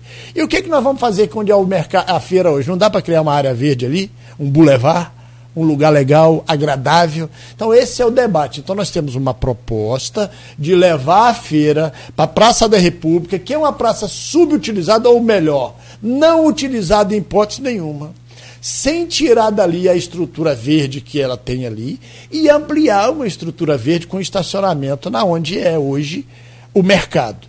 O projeto está pronto, né? A ideia está pronta para a gente debater. O prefeito já deu uma entrevista e disse que vai apresentar ela em audiência pública para conversar e ver, conversar com quem hoje usa a feira. A forma de gestão é outro debate, isso vale inclusive para o SEASA também, né? A forma de gestão, que em alguns outros lugares tem associação de permissionários, pode ser uma PPP que melhora a gestão, porque gestão é tudo num processo desse. E nós vamos ter uma feira nova, um mercado novo, uma peixaria nova, porque, Cláudio, eu venho aqui falar, lembrando que eu sou secretário de Agricultura, Pecuária e Pesca. Quase que essa cidade não fala em pesca. Uma riqueza gigante que a gente não utiliza. Então, às vezes, quando você quer comprar um peixe para um ceviche ou para a culinária japonesa, você vai sair daqui de carro na madrugada para comprar em Macaé. Você não vai nem no Farol. Então, o projeto está confeccionado e a sociedade campista, todos nós, vamos ter que tomar uma decisão. A minha opinião é que um projeto de feira com um banco de alimentos, o Edmundo fica me cobrando isso com razão, as pessoas não sabem o que é um banco de alimentos. Banco de alimento é sustentabilidade. O que ia para o lixo vai para a boca de alguém que está passando fome. É só isso, gente. É um lugar onde você recupera, resgata, e nós podemos ter mais de um em campo, nós podemos ter um no SEASA, nós podemos ter um na feira. Aquilo que vai para o lixo e que cria lixo vira comida. Aquele peixe que não é utilizado vira ração. Nós temos uma empresa fazendo isso. Até a própria pele do peixe vira bolsa. Um monte de coisa. Então isso é sustentabilidade. O banco de alimentos é isso. E para complementar o que estava na reunião, o banco de alimentos é um lugar onde a gente vai controlar, inclusive, compras públicas. Nós viemos aqui para falar disso, quase não falamos. PNAE, Programa Nacional de Alimentação Escolar. Nós estamos trabalhando para o nosso agricultor se preparar para vender, para comprar público. Vender para o ente público é mais difícil, mas o preço é muito melhor. Campos gasta 25 milhões de reais, pelo menos, com alimentação escolar. A gente quer 30% disso para a agricultura. Nós vamos lançar um edital agora em abril, Cláudio, fundamental para o agricultor que está nos ouvindo. É um programa de aquisição de alimentos, que o governo anterior mudou o nome para Alimenta Brasil, que nós vamos comprar alimento da agricultura familiar para doar para as associações de caridade. Mas para isso o nosso agricultor tem que estar devidamente legalizado. E para isso nós estamos trazendo estrutura do INCRA de volta para campo, já trouxemos, vamos trazer mais agora, mais unidades, que o agricultor, quando tem lá o seu documento, ele vai vender para a merenda escolar e nós, inclusive, compramos, ganhamos um veículo que ajuda o agricultor a entregar o alimento, que é um grande desafio, ele vende pouco, nem sempre, e tem que ter rotatividade. Vai sair o edital da Secretaria de Educação agora em abril, com alimentos regionais para alimentação escolar. Então, esse é o debate sobre o mercado municipal e a feira. Eu acho, que é a minha opinião, e otimista com relação a isso, e um ganha-ganha. Como está, pode ficar? Esse é o debate. Fazer uma reforma com o permissionário lá dentro é bom negócio? Para mim, não é. É melhor fazer uma obra nova, fazer a mudança e ocupar. E aí você vai ter um espaço do Campus Macaé muito nobre. Meu amigo Mauro Silva fala assim, Almir, sempre que você fala de desenvolvimento, você fala do Campus Macaé. Que tem que parar de chamar de Beira-Valão, é Campus Macaé, né? E nós precisamos ir até, e nós vamos fazer um projeto para ele, vai sair, pelo menos até a rodovia do Ceramista com ele, que a urbanização está caminhando naquela direção. Ele mal passa da Chatuba hoje. Não, ele mal passa do nem sei mais. Do McDonald's, de lá para lá já está um horror. Já está, sim, mas ainda chega a água dele até lá até no canal Tocos, que faz aquela, então, que tem uma comporta ali que joga para o desenvolvimento. Então, respondendo a pergunta aí, a feira, e nós estamos buscando um estudo, o prefeito tem feito isso com uma equipe, para saber como vai ser a gestão. Empresas podem tocar essa gestão como toca o mercado de Belo Horizonte, como toca o mercado municipal em São Paulo, como está fazendo um projeto de um mercado novo em Niterói. E nós temos que mexer nessa ferida. Pode dar polêmica? Eu acho que quando a gente explicar, eu tenho visto muitos comentários em rede social, às vezes a pessoa não compreendeu e aí é uma culpa nossa, porque na verdade nós colocamos isso na pauta pública há menos de 15 dias, quando o prefeito deu uma entrevista no meio de comunicação, e agora é hora da gente ver como é que caminha. Campos, se não mexer nisso e não mexer no caminhar do SEASA, que são instrumentos importantes para a agricultura, a gente não vai avançar. Eu só penso, e aí é só uma opinião minha, sem nenhuma relevância, mas eu só penso que vocês primeiro deveriam ouvir os permissionários feirantes. Mas já vazou, já... Não, mas a gente, agora, assim, o debate... Porque teve um que... Eu até te gravei aqui, sim, no meu celular, para variar, mais tarde eu vou ao mercado. Se eu vou ver, se eu não prometo, porque não dá tempo, mas se der, eu vou pelo menos entrevistar uns 10. Pra gente fazer um meio tempo. Na verdade, a gente eles verem a sua parte que você falou e me dar a opinião deles. Teve um que falou que só sai de lá morto. Mas assim, eu acho que, na verdade, a gente tem que compreender as razões destas pessoas que às vezes têm, assim, uma dificuldade de compreender. O debate vai ser feito, a sociedade é que vai tomar uma decisão, como diz o prefeito, vai ter audiência pública. Agora, sair para ouvir sem ter uma proposta... Entendeu? É muito difícil. A gente primeiro tem uma proposta que está sendo estudada, debatida. Eu duvido que alguém tenha pensado o que é um banco de alimentos, a não ser especialistas como eu, Edmundo. Então a gente precisa ter... A peixaria dali vai fazer o quê? A reforma ali, com o permissionário ali dentro, é viável? Ou vamos ter um outro embate, como foi, por exemplo, o shopping popular, que demorou mais do que o poder público imaginava? Então, assim, hoje... É claro que no fervor a pessoa fala assim, eu não saio. A gente precisa apresentar o projeto. Mas sem um projeto é ir lá ouvir vazio. A gente não sabe nem o que quer, a gente não sabe qual é a proposta. E qual é a proposta? Fazer uma reforma lá dentro, com o feirante lá dentro. No passado isso já foi muito cruel com o feirante. Para fazer uma reforma lá, 30 anos atrás, empurrou o feirante para um canto e a obra pública a gente não sabe até que dia vai. Esse é um debate, mas respondendo ao colega feirante, ele precisa compreender e precisa resgatar.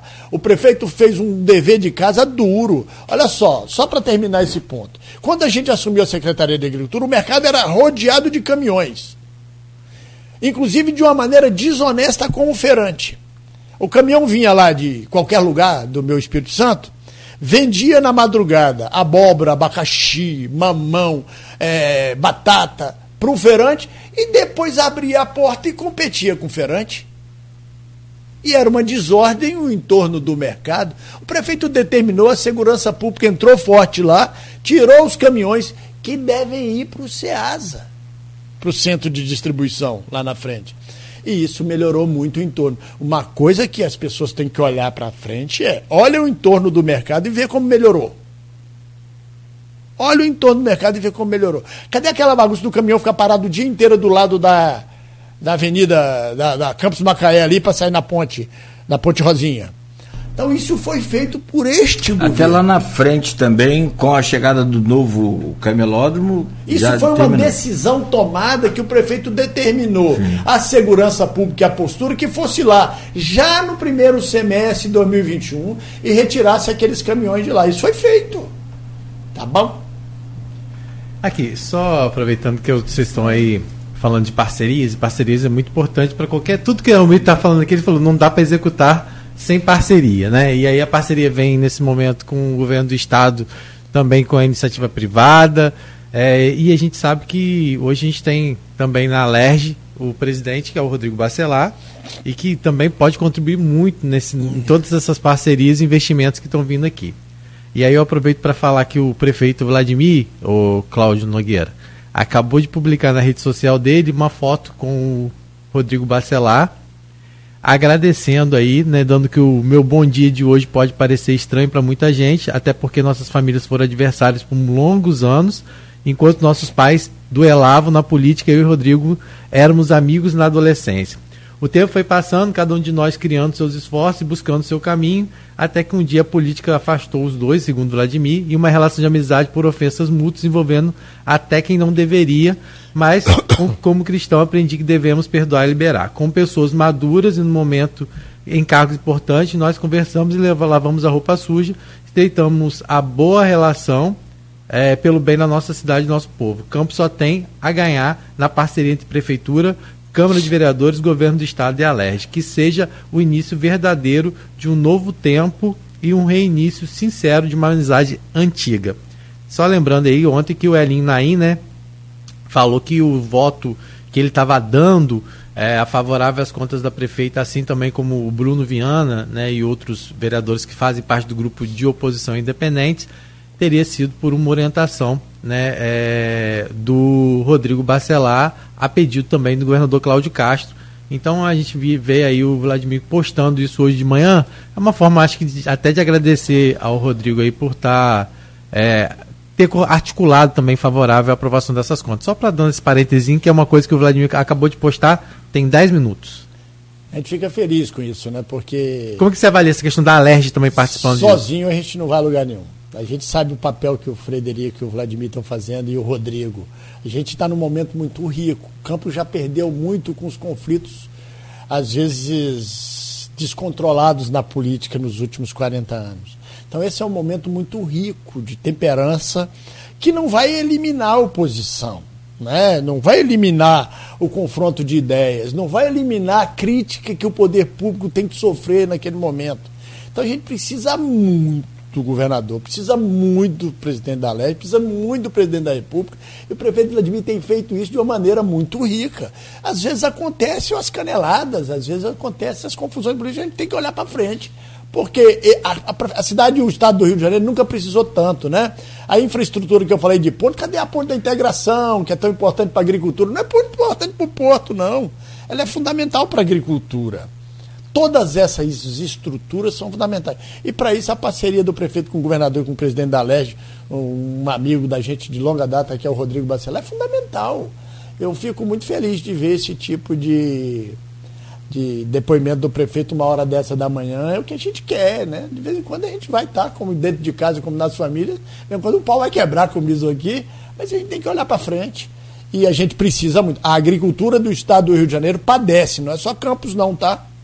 E a gente precisa de investimento de grande monta para fazer a infraestrutura que o agricultor tanto precisa. De fazer o terminal pesqueiro no Farol de São Tomé, que tanta gente precisa.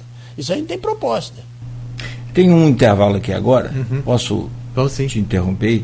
Vamos sim, eu quero te perguntar, pedir uma ajuda sua nos bastidores. Eu estou olhando aqui nos comentários, a princípio também, assim, a maioria até que eu vi aqui dos seguidores lá do prefeito, já tem mais de 400 likes, e várias pessoas aplaudindo, muito bom, parabéns, isso aí.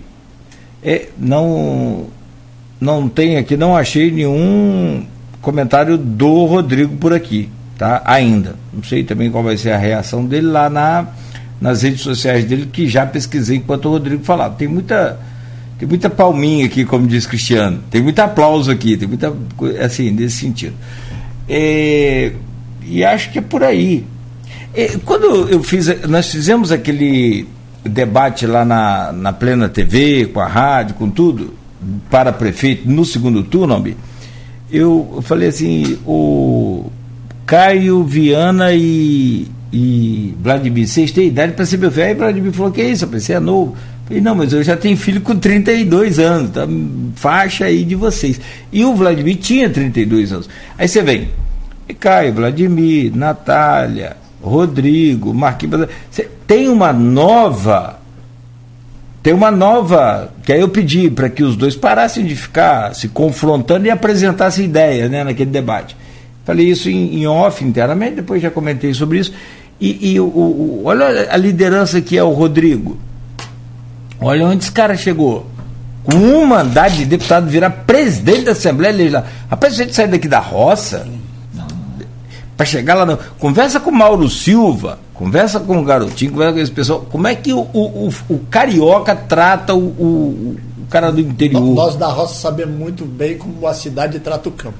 Não é verdade? Então, assim, os caras conseguirem chegar onde estão chegando é uma geração que, se tiver sabedoria e união, aí depois, ano que vem, um vai brigar pelo voto, o outro vai brigar pelo voto também, aí é outra história. Isso é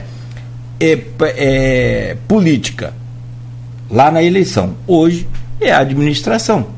É um momento rico. A publicação dessa do prefeito, nós podemos caminhar buscando. Vou falar pela agricultura, pecuária e pesca. Sem essa união, as coisas ficam quase impossíveis. Na atividade agrícola, como em qualquer outra atividade, mas na atividade agrícola, que mexe com coisas muito sensíveis, que é a produção de alimentos, a interação e investimento que o Estado do Rio de Janeiro não faz no campo, vai na região noroeste, um abandono total. O Rio abandonou a roça. Sim, só a praia. Aqui, então, rápido intervalo. Eu quero só deixar para Almir, já que ele falou dessa questão, Almir foi uma das pessoas apontadas desde o início do governo como uma pessoa muito técnica, né? Assim, técnica no sentido da equipe técnica. E não ser político. E não ser político. Quero saber se ele teve que aprender a lidar com isso. Ele, como reitor também, ele teve que aprender a lidar com isso, né? Tem política também para você conseguir se manter como reitor. Mas queria saber se ele hoje já se considera uma pessoa... Sempre se considerou, se considera hoje uma pessoa mais política e se ele tem pretensões. Assim como outros secretários aí de candidatos. A mosca azul aí, ó. A mosca azul. Olha, deixa eu te contar um negócio. Nós vai para o intervalo. No próximo bloco. Pode. E tem o Robinho Talimac aqui também, a região de dois. Bom, a agricultura, cara, rende muito. Então você tem agricultura, pesca, né? Pecuária. Você tem a região de Dores de Macabou, região voltada para a produção de leite com grandes produtores campistas. Secretário, o senhor tem algum projeto para que possa industrializar esse produto, para que o dinheiro possa ficar na cidade, já que infelizmente temos que mandar para outros municípios para ser industrializados? Ah, saudade da Cooper Leite. 8h50, a gente volta já. Não falamos de cooperativa, que é uma das coisas que eu me defendo, que eu acho fantástico. Tem queijo bom lá em Dores de Macabu, calma. E vem o queijo? Nada. Só não aparece aqui o que tem que comprar. Aí, tá vendo, Luiz, por que não tem o queijo? Hoje no programa, conversando com o secretário de Agricultura de Campos, o Almir Júnior, ao vivo aqui conosco. Rodrigo já fez uma conexão, tem uma pergunta aqui do Robin também, Talimac, já repassada para o Almir. Eu volto com você, Rodrigo. Você quer por gentileza, abrir esse bloco, e eu quero ser muito seu amigo também, tá? Morrer seu amigo. Não, eu acho que é isso, perguntar ao Mick, porque ele sempre foi apresentado como, assim como ele, Marcelo Férez, outras pessoas que entraram no grupo como pessoas técnicas, né? E se temiam muito essa questão do técnico à frente de secretarias, porque isso na gestão anterior parece não ter dado muito certo. Então as pessoas botaram um peso muito grande em cima disso, principalmente aquelas pessoas que vêm basicamente com a sua base política, né? Então eu queria que o Almir falasse sobre isso, como é que foi isso, romper essa barreira do técnico, manter o técnico, né, fortalecer o técnico, mas também ampliar essa visão política. Na verdade, Rodrigo, a gente, na verdade, eu sou de uma família de políticos, né? Eu cresci com meu pai recebendo políticos em casa, apoiando, meu irmão foi vereador, presidente da Câmara já no primeiro início. Já tive aí essa mosca azul que você comentou aí antes, eu já tive essa oportunidade lá em 2014, né? Eu tinha uma chance de ser candidato a deputado, uma parceria que o parceiro virou deputado federal e virou ministro depois, mas a gente parece que quando você fala assim, vamos chamar um técnico, que o técnico não faz política, porque o técnico não conhece os jogadores, está enroscado, né?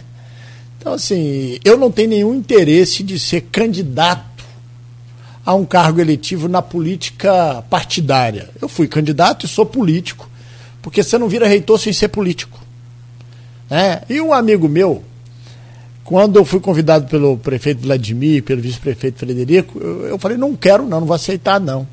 Aí um amigo falou assim, rapaz, você administrou o Iraque, aqui falando uma brincadeira aqui, né? Sobre a administração da UENF, que é uma energia, uma efervescência, né, que precisa inclusive voltar essa efervescência, a polaridade de ideias, do debate, dos embates. Então a gente tem essa, igual tem meu amigo Marcelo Férez, que foi um gestor público importante, as pessoas não sabem, secretário nacional de Educação Tecnológica, você anda o Brasil afora e encontra ele, as placas com o nome dele em todos os IFES do Brasil, no momento rico. Marcelo tem uma experiência muito grande, está fazendo um belo trabalho na educação, né? E lembrar como é que nós pegamos. Então, não faz parte do meu ritual gastronômico ser candidato. A gente tem gente porque... Mas faz parte do meu itinerário fazer política. A política, a agricultura precisa que eu faça política. Assim como o reitor de uma universidade precisa fazer política. É uma arte rica, necessária, de compreender, entender o que o interlocutor do outro lado, a gente estava falando da feira. Por que algum feirante está lá desesperado que não quer que a gente mexa naquilo? Preciso compreender as razões antropológicas para que isso seja política. A arte de recuar, a arte de pedir desculpa, de fazer o entendimento público que o prefeito acabou de demonstrar aqui, é fundamental para nós. Não necessariamente como candidato. A gente pode assessorar muito bem aqueles, até porque é uma tarefa muito árdua. Ser candidato a vereador, a deputado, a governador, a prefeito, não é uma tarefa para amadores, é muito árdua. Tem que ter uma temperança muito forte de compreender. Então eu não faço muito esse plano na minha vida, não, né? A gente não pode dizer alguma coisa para frente, mas não faz parte do meu itinerário. Eu tenho uma função agora, estando ou não no cargo de secretário, como eu costumo dizer para o prefeito e para o vice-prefeito, de debater a agricultura. Eu sou professor universitário na UENF, que é uma instituição pública, e me obriga a estar no meio político e público, debatendo e fazendo a minha tarefa como gestor público, pela agricultura, pela pecuária e pela pesca de campos, com esse aprendizado que eu estou tendo nesses 2 anos aí, desse pós-doutorado que eu estou fazendo como gestor público fora da academia, porque eu sempre fui gestor público dentro da academia, eu fui presidente da FENORTE, né, que era uma instituição que infelizmente não deu certo, né? Então é nisso aí. Sobre o Talimac? Tem uma pergunta lá da Estrada, que foi feita mais cedo. O conselheiro Josino. A gente entrou... E o Robinho da Talimac. O Robinho. Dois Macabu tem uma associação interessante, que é a Prudom, Associação de Produtores Rurais lá de Dores Macabu, tem queijo certificado com o Sistema de Inspeção Estadual, o CIE, tem uma área riquíssima, terras maravilhosas para produção agropecuária, e que a gente precisa. O incentivo que a prefeitura pode dar né, falar do movimento. Eu sempre falo isso para o produtor rural. Ele não pode se sustentar, quando a gente cria uma associação ou recria associação, e vender leite. Não pode vender banana, não pode vender goiaba. A gente tem que passar dessa fase. É. E essa fase só é fundamental se a gente criar negócios associativistas. Ou traz empresa de fora, o que é muito difícil, porque a gente não tem matéria-prima. Nós já tivemos experiência com a cana, com abatedores que vieram para Campos e não se viabilizaram, porque nós não temos matéria-prima. Mas a gente pode começar pequeno. Eu sempre cito, no início aqui tem a Prudom, mas eu citei o caso aí, o Cláudio do meu amigo Paulinho lá da Imbelac. E se você olhar para trás, eu conto a história da Porto Alegre. Laticínios Porto Alegre. Sempre. Sempre. Laticínio Porto Alegre, o dono dela é um contemporâneo meu de agronomia. Eu não o conheci bem, mas ele formou em agronomia no mesmo ano praticamente que eu formei, na Universidade Federal de Viçosa. O pai tinha uma queijaria de 500 litros de leite dentro da propriedade, Sítio Porto Alegre. Ele formou em agronomia, foi para dentro do negócio do pai e fez um império. Tem hoje 10 grandes laticínios. Se você for daqui para Guarapari, depois da entrada de ali Rio Novo, antes de Rio Novo, ali depois de Cachoeira do Itapimirim, ele construiu uma unidade, está construindo outra em Paracatu. É gestão de negócio. Então nós temos pequenos laticínios, nós temos hoje 14 laticínios certificados pela inspeção municipal, temos 2 laticínios certificados pela inspeção estadual e estamos para sair um com a inspeção federal. A inspeção federal é que autoriza a pessoa até exportar alimentos agroindustriais. Então, a gente fazendo isso, e respondendo ao Paulinho, a gente precisa criar um ambiente de negócios, né? Nós vamos agora, junto com o Orlando Portugal e o Mauro Silva, o secretário de Desenvolvimento, lançar um programa de financiação do Fundecam para a agricultura, o Fundeagro. E começa pequeno. Eu não gosto muito da lenda de começar grande, não, sabe? Quando eu vejo essas megalomanias de que alguém vai construir e vai matar 1.500 boi do dia para a noite... Né? Por dia eu já falo assim, da onde vem o boi, da onde vem a ração? Tem soja e milho para a gente fazer ração? Porque a logística de transporte encarece. Então respondendo ao Paulinho é isso. Rapidinho, que a gente não vai dar tempo de falar, mas rapidinho. Sobre o SESCAM, é um pouco disso que você falou agora, né? De tentar reunir a produção, mesmo que não seja totalmente de campo, mas um lugar mais... Até para diminuir a distância, como você falou... O mamão hoje vem de 400 km daqui, então se puder se aproximar. E a questão dos produtos, de adquirir produtos locais para atender a educação e também as instituições. Isso é uma forma de valorizar também, né? Eu vou responder. Quando foi o Frederico Paes, que é meu amigo, Vladimir, um amigo, e Frederico, um agrônomo, que a gente sempre trabalhou junto. Me ligou numa sexta-feira de dezembro e me chamou para um bate-papo. Eu fui lá na Fundenor, conversar sobre isso, que foi o convite que eles me fizeram para ser secretário de Agricultura. O Frederico falou uma frase assim, fundamental para nós agrônomos. Produzir é mole para nós, vender é um caos. Para agrônomo produzir, para veterinário fazer, é fácil, não é difícil. Nós temos muita ciência e muita tecnologia, mas muita. Quando você planta maçã em Petrolina chovendo 300 milímetros, uma precipitação baixíssima, a gente sabe o que é a ciência. Nós vamos plantar trigo em Campos. Nós plantamos trigo no norte do Espírito Santo, que é um clima muito parecido com o nosso aqui. Então é possível. Agora, vender é outro negócio. Então, olha só, vamos fechar aqui mostrando tudo que nós estamos fazendo. Então, quando eu falava aqui no primeiro momento, o SEASA não é a prioridade para a gente. Eu falava isso aqui, lá em dezembro de 2020, eu falei isso aqui. Nós avançamos muito nos planos em 2 anos. Na infraestrutura do campo, já está caminhando. É na velocidade que o sistema público pode. Nas feiras, nós já temos uma proposta para a feira do mercado. Se ela vai se viabilizar, é outro negócio. E agora nós estamos com uma proposta retomando um projeto que o vereador Nildo, enquanto secretário, nós temos hoje 4 secretários de agricultura juntos, da história de campo, 5, colocando que o meu amigo Eduardo Crespo está junto em outras propostas, para a gente fazer algo junto. O Dadu, o Eduardo, o Robinho, cada um com a sua função e com o seu estilo, trabalhando. O Nildo, que é um vereador que nunca deixou o projeto morrer. Eu sempre falei isso aqui, né? O Nildo sempre bateu na tecla. E aí a gente vai harmonizando e debatendo qual a melhor proposta para andar. Então a gente já discute a PPP. Né? Então o SEASA é fundamental, ela vai criar um ambiente de negócio legal. E como o campista é rico em negócio, cria um ambiente de negócio. E trabalhar numa perspectiva que a gestão vai ser privada. Isso tá. Isso é o que a gente entende.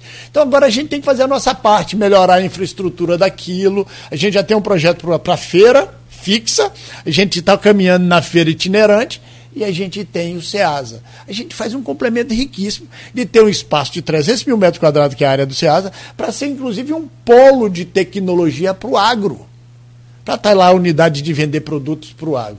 Voltando e chegando ao fim, Rodrigo e Cláudio e ao telespectador, vou repetir, tem 2 programas de aquisição de alimentos para os governos, principalmente pelo governo federal. O PNAE, Programa Nacional de Alimentação Escolar, o governo federal acabou de aumentar o valor dele agora e o preço. E o PAA, Programa de Aquisição de Alimentos, junto com a Conab e outros órgãos. Compra alimento do agricultor. Uma resposta ao agricultor campista é que ele sempre reclama, de uma maneira geral, que é muito difícil vender para esse sistema ou pegar dinheiro em banco. Gente, o sistema é igual no Espírito Santo, em Santa Catarina, no Mato Grosso, em Pernambuco. Nós precisamos ajustar, né, para tirar uma carteira de motorista, o trânsito é igual em todo lugar. Então o agricultor está sendo ajudado pela Casa do Produtor Rural, uma proposta do prefeito Vladimir e do vice-prefeito no plano de governo registrado junto ao Tribunal Regional Eleitoral, que é a Casa do Produtor Rural, que ajuda o produtor a criar sua associação, a fazer a assembleia, a legalizar junto de um cartório, ajuda o assentado a se reunir com o INCRA, a resolver um problema. Nós estamos abandonados, o INCRA precisa de infraestrutura. E aí ajuda ele a preparar a documentação para ele vender alimento para merenda escolar nos editais da Secretaria de Educação e para vender para o PAA, que a gente compra alimento. Isso é o tal do banco de alimentos. A gente vai comprar e doar para as associações de caridade. Um luxo. Nós conseguimos, pela primeira vez na história, tem 1.300.000 reais para comprar alimentos. Para doação. Na merenda escolar tem mais de 3 milhões de reais. Isso é o movimento. Mas o agricultor tem que se preparar para vender. Um abacaxi que ele vai vender a R$1, ele pode vender a R$5, R$6, Cláudio. Para o PNAE. É a tabela federal. Sim. É a tabela federal. Ao contrário do SUS, né? É a tabela federal. É ao contrário do SUS. O SUS paga pouco, é um bom negócio vender para o órgão público. É claro que o agricultor fica ressabiado, porque aí tem sempre as desconfianças do sistema público. E tem outro problema. É, de não pagar. Mas tem outro problema, que é a identificação desse... A regularização desse produto, que dá mais um programa, talvez. Só para terminar aqui, assim, na última edital... É regularizar esse produto, porque ele só pode vender para o governo, sim, ou para o Superbom, se ele existe. Legalizar, nota fiscal, coisa que vale. Só para citar um exemplo, no último edital da merenda escolar, que saiu em novembro, nós tiramos maçã e botamos abacaxi. Boa. O edital, nós vamos tirar a batata a inglesa, a gente fala inglesa, mas ela não é inglesa, que ela é peruana, né? E colocar batata doce, boa, colocar aipim. Boa. Nós vamos trabalhar com minimamente processado. Agora vai ser editado, vamos botar folhosas. Eu tenho uma equipe, junto com a educação, trabalhando o que o produtor está produzindo, o que ele pode produzir, para a gente botar na merenda escolar.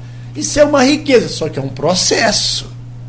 Isso é o PNAE, e a gente vai trabalhar nesse sentido. Amir, isso dá mais um programa, isso dá mais... Igual o Netflix, eu costumo falar aqui, agora eu vou falar do Cineflix, né, que é o nosso cinema, que aliás vamos sortear ingressos aqui para a sala VIP, para todos os ouvintes da Folha FM concorrerem aí. Quero te agradecer muito, dizer que eu estou aqui na torcida... E na cobrança lá do nosso Cinzinho, que eu já dei uma ideia a você, mas você barrera ela sempre. Já falei com o Mauro Silva, agora eu vou falar com o Vladimir. Mas não, esse é um projeto na minha cabeça, que isso aí só Deus sabe lá. Depois a gente conversa. Você sabe, deixa eu balancear. Ontem eu mandei no grupo da Folha uma história de que na França está diminuindo a venda de alimentos orgânicos. Tem toda uma legislação para ir de certificação.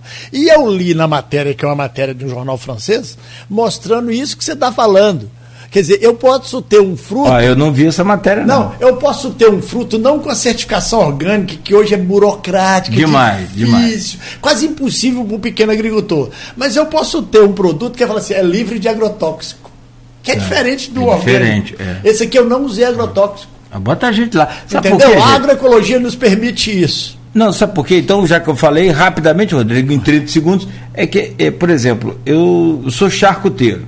Ontem eu terminei mais um curso de charcutaria, 200 cursos, inclusive, até na própria UEF eu já participei. Só fala, ele fala que isso não é do nunca queijo, trouxe aqui, nada, né? Nunca apareceu nada aqui, né? Nada. Nem um pedacinho para falar assim, experimenta, vai ser bom, nada. Seja minha cobaia, né? Nada. Vou trazer.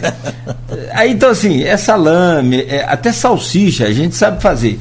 E, assim como eu comecei por hobby e quero vender, mas tem que ter o selo de inspeção municipal. Não é impossível, mas é complicado. Não é complicado também não, é caro, porque você tem que ter uma propriedade adequada, uma estrutura. Então eu pedi ao Almir para fazer o SIM, selo de inspeção municipal, e tem o CIF, que é aquele selo de inspeção federal. Aí é mais fácil você morrer e ressuscitar. Então, eu pedi ao Almir, cria um SIMzinho, né? SIM Júnior, SIM, sei lá... O grande debate sobre isso, Cláudio, é o que a legislação determina. Por exemplo, porque é produto carne. Isso é um tema, assim, por exemplo, está lá a vigilância sanitária fazendo o dever de casa. E o dever de casa da vigilância sanitária salva quem investe como agro. Então, o primeiro serviço, sim emitido pela prefeitura, foi criado quando a prefeita era Rosinha Garotinho e o secretário Eduardo Crespo, foi a Imbelac, que começou a fazer queijo num espaço rústico, ele guardava a cela, ele tirou aquilo e começou a fazer. E está avançando. Então, quando a vigilância sanitária vai no mercado e tira um queijo não certificado, ele salva o mercado do outro. Sim. E a legislação não me permite ser diferente. Existe um debate brasileiro sobre isso, né? A gente começa, e tem muita gente que começa não registrado, vendendo para os amigos, a gente tem muito disso, às vezes em vários lugares, e que ao longo do tempo vai se capitalizando e vai fazendo um projeto. Acho que dá para fazer desse sentido, sabe? Nós temos os cobaias, que o Rodrigo já falou assim, em vez de dar para ele entendeu? Vende para ele aqui uma Copa, entendeu? Lombo. Não vou comprar não. Não. Entendeu? Que eu tô quebrado? Eu tô tentando viabilizar negócio pros pequenos, sem aquisição. De onde que Cláudio Nogueira é pequeno? É por isso que ele não quer dar nada de graça pra gente. Vendo? É coisa de empresário grande. Né? Pequeniníssimo. Almir, obrigado, amigo. Né, pelo seu carinho e sempre pela sua presteza em nos atender. Meu caro Rodrigo, muito obrigado, bom dia, valeu por hoje. Pauta riquíssima aqui no YouTube, tem um monte de comentários. Muitos comentários, Almir. A agricultura é uma coisa que a gente precisa... Nada mais importante do planeta que é falar de comida. E aí como diz o Cláudio no início, tudo é agro. Tudo isso. É agro, até a cachaçinha, né, que a gente falou. Nem falou da cachaça. Agradeço muito, Almir, né, a oportunidade, o prazer tê-lo aqui. Hoje eu estou nessa correria, Almir, que nos bastidores, estou falando com você, mas nos bastidores depois do dia de ontem, imagino. Mas dizer que é um prazer recebê-lo aqui, que eu já conheci o seu trabalho, já acompanho o seu trabalho pelas redes sociais também.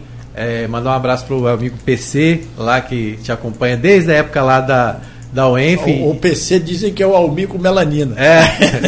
Que te acompanha lá, o PC desde a época lá da...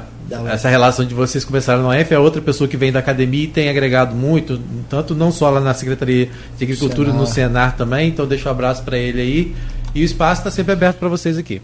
Eu agradeço mais uma vez e dizer o seguinte: o técnico só funciona quando o presidente dá condições para ele contratar os melhores jogadores, né?